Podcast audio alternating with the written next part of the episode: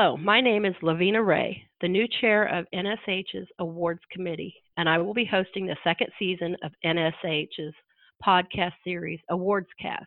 In this series, recipients of various NSH awards and scholarships will discuss the projects these scholarships have funded and share some of the life changing opportunities they have encountered as a result of their involvement in the scholarship program. My name is Yongfu Wang. I'm a senior histotechnologist at the Stowers Institute for Medical Research. I'm currently work with Gail on the Journal of Histotechnology. As an associate editor, I nominated Gail for the Leica Leadership in Teaching Award last year to recognize her for her dedication to sharing her knowledge of histotechnology. So, Gail, do you want to introduce yourself and tell us how you get started in your lifelong career in histology? Yes, I'm uh, Gail Callis. I am now editor in chief for the Journal of Histotechnology. And I started in 1962 after I graduated with a Bachelor of Science degree in medical technology. And histology at that time was part of the medtech training and it captured my interest. I went directly from training to oral pathology research at the University of Washington. And uh, histology has been my profession for over 57 years. Wow, 57 years. Did I hear wrong? Oh, yeah. Oh my God. Yeah. It is so amazing. I'm not young. it's so amazing, you know. I guess you said 1962. That year, NSH even even started yet. No, it was not started until much later than that. Yeah, I remember you sent me several publications that come back to 1970s uh, when I was working uh, on my first editorial for Journal of Histotechnology. I was amazed to have those documents because I cannot get it. I like to cite and provide publications when answering uh, questions on the block Mm-hmm. and other list servers, and I will do that anytime anybody wants something. All they have to do is contact me. I will do it for them. okay, I'm very happy because I'm a young, uh, a newer, relatively newer members for this organization. I just amazed by how many programs are available for being educated in this uh, organization. NSH has been very active in education. The publication of the Journal of Technology, which started, I believe, in 1974, the workshops, so the annual symposium and conventions and regional meetings, and then later on, uh, the networking that we enjoyed through committees, setting up the block, which was done more recently, their discussions, the blogs, and social media. Wow, they're just kind of gradually, gradually developed and expanded their program for educating the professionals, right? So, how do you want your followers like me or other professionals to continue this effort in the next decade?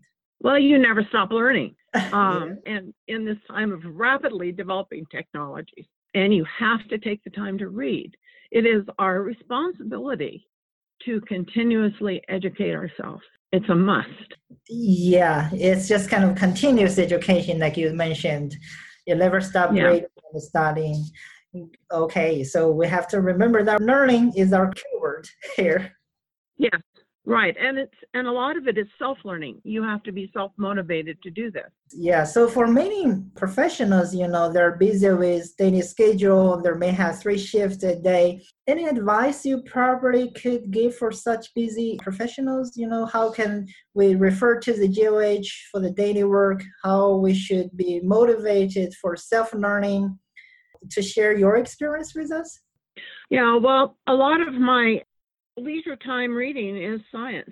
And I know that family life and there's a life outside of the laboratory, but if you travel, I've taken journals with me, articles, just print them out, do whatever, but it's continuous. I also have this absolutely monstrous library of uh, literature on histotechnology. Wow, Uh, you know, I, I got to see your pictures to share me on the uh, convention center. I'll send you one. okay, thanks. uh, yeah, you have done numerous presentations, not only for NSH as well as for state societies. I'm I'm sure for the university as well. How did you get started presenting? Well, my first talk was very brief at some Montana state meeting. I don't even believe that it was all, it was not about histology. It was medical technology and it was just more for clinical laboratories in the state. And then I did a veterinary presentation in 1987 at the Seattle Symposium Convention. And, you know, my first presentations were a little disorganized and so it was a learning process, but I really leaped into the big time NSH presentations in 1991, Orlando, with uh, Diane Sterchi on plastic sectioning. Diane has always been my mentor, and it just has continued. Great, great. So, as you mentioned, you know, your first presentation was not going as you anticipated. Within the NSH, we will have many first come presenters. So, do you have any advice for first time presenters? Yes, you are the teacher. You become the expert uh-huh. and know your topic thoroughly, including all the practical aspects and literature, because you're going to be asked questions. Okay, so your suggestion is just to be focused, know what you're going to talk about, be well prepared, you know what you're going to present, and also you'll be prepared to take questions. Is that right? Absolutely. Great, thank you. Uh, you know, even for me, I have present several times, or many times, I should say, in the past. But uh, when I was practicing my presentation to my kiddos and the young kids, and they always, every time they pick some points and say, "You did this not good. You could do it better. So, what are common pitfalls you haven't seen with PPT and oral presentation? And what your advice would offer to give those presenters in order to make their presentation more attractive and more focused and more informative? Yeah. I've actually presented workshops on how to do PowerPoint presentations for NSH. And first of all, you keep your presentation simple uh-huh. It still has to be informative, but simple. And and then I get down to the really technical aspect of doing a PowerPoint mm-hmm. is you use large fonts for easier reading because I sit in the back of the room. You have to provide references. You want to keep your attendees uh, well informed, not only with the talk, but also with references. Mm-hmm. And uh, and I have some real pet peeves. One of them is no black backgrounds on the slides with white letter fonts because this will trigger an instant uh, headache on my part. Okay. And not only that, but if you try to print the handout, the PDF that NSH always provides, mm-hmm. it's unreadable. Oh. Um, the other thing is, I'm not very fond of what I say are QC titles. Catchy titles just don't just don't make the grade. And and i've been guilty of using them. Oh. titles must reflect what is presented scientifically. Wow. A lot of suggestions. You know i'm sure i made several mistakes especially for the fonts i can i can tell sometimes they use a small letter. You may just say it as a small ant from the back of the room. Yeah um, i lately i've learned to sit up in the front I will make sure I will take your advice and make sure my next presentation looks more, you know, more professional. So you have described as having a lot of area of expertise, including cryosectioning, fluorescence, you're expert on that, and calcified bone, you're good at that too. Do you have a favorite topic to educate on? Actually, this is kind of a tough one. I I have a feeling that probably my favorites have been presenting on cryosectionings, a cryosection of murine tissue for immunohistochemistry and immunofluorescence. That was my main work later on in my career and captured my interest the most. The other would be presentations for either decalcified or undecalcified bone. Mm-hmm. Um, there's a high demand for that particular kind of workshop. And those have always been a great deal of fun to, to give. Okay. I'm sure I, I keep several protocols from you, like you said, cryosection and fluorescence. It works very beautifully. I, I should say it's beautifully. I just keep that in practice on my daily work too now. Thank you, girl.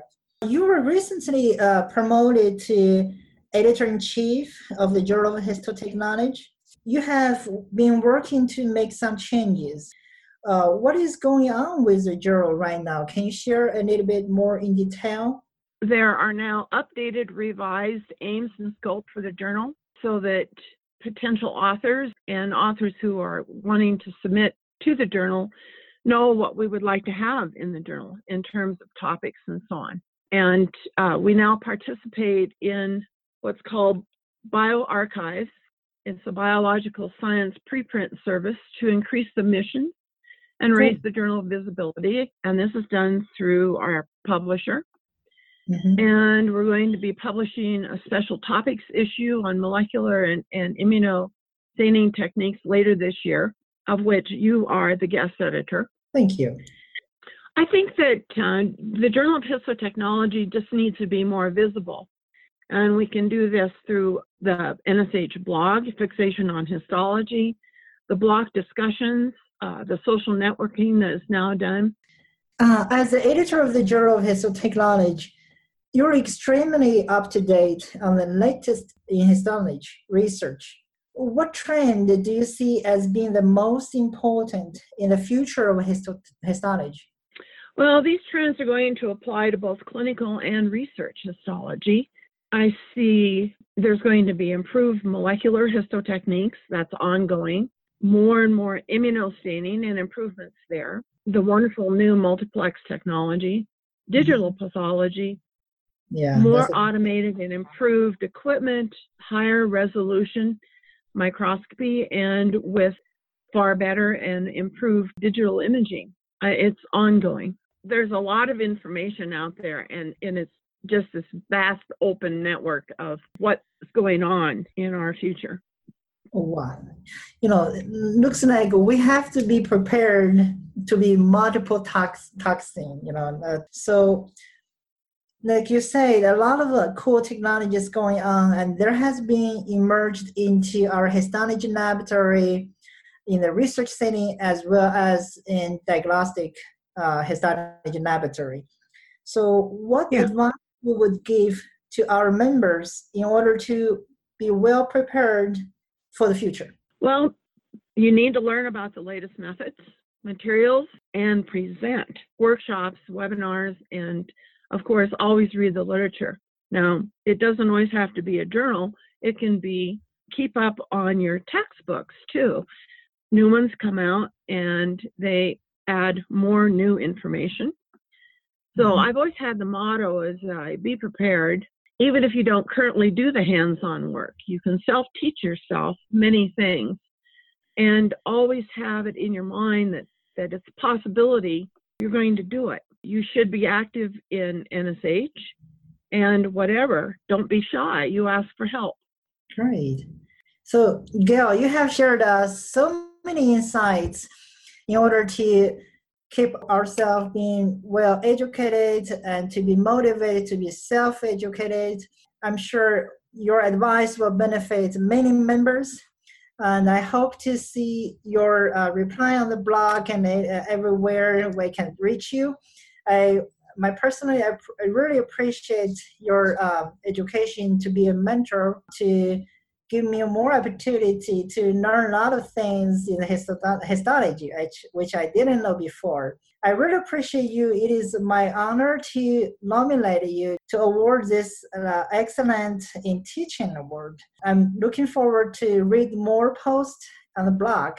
Thank you, Gail. You're welcome, Phil.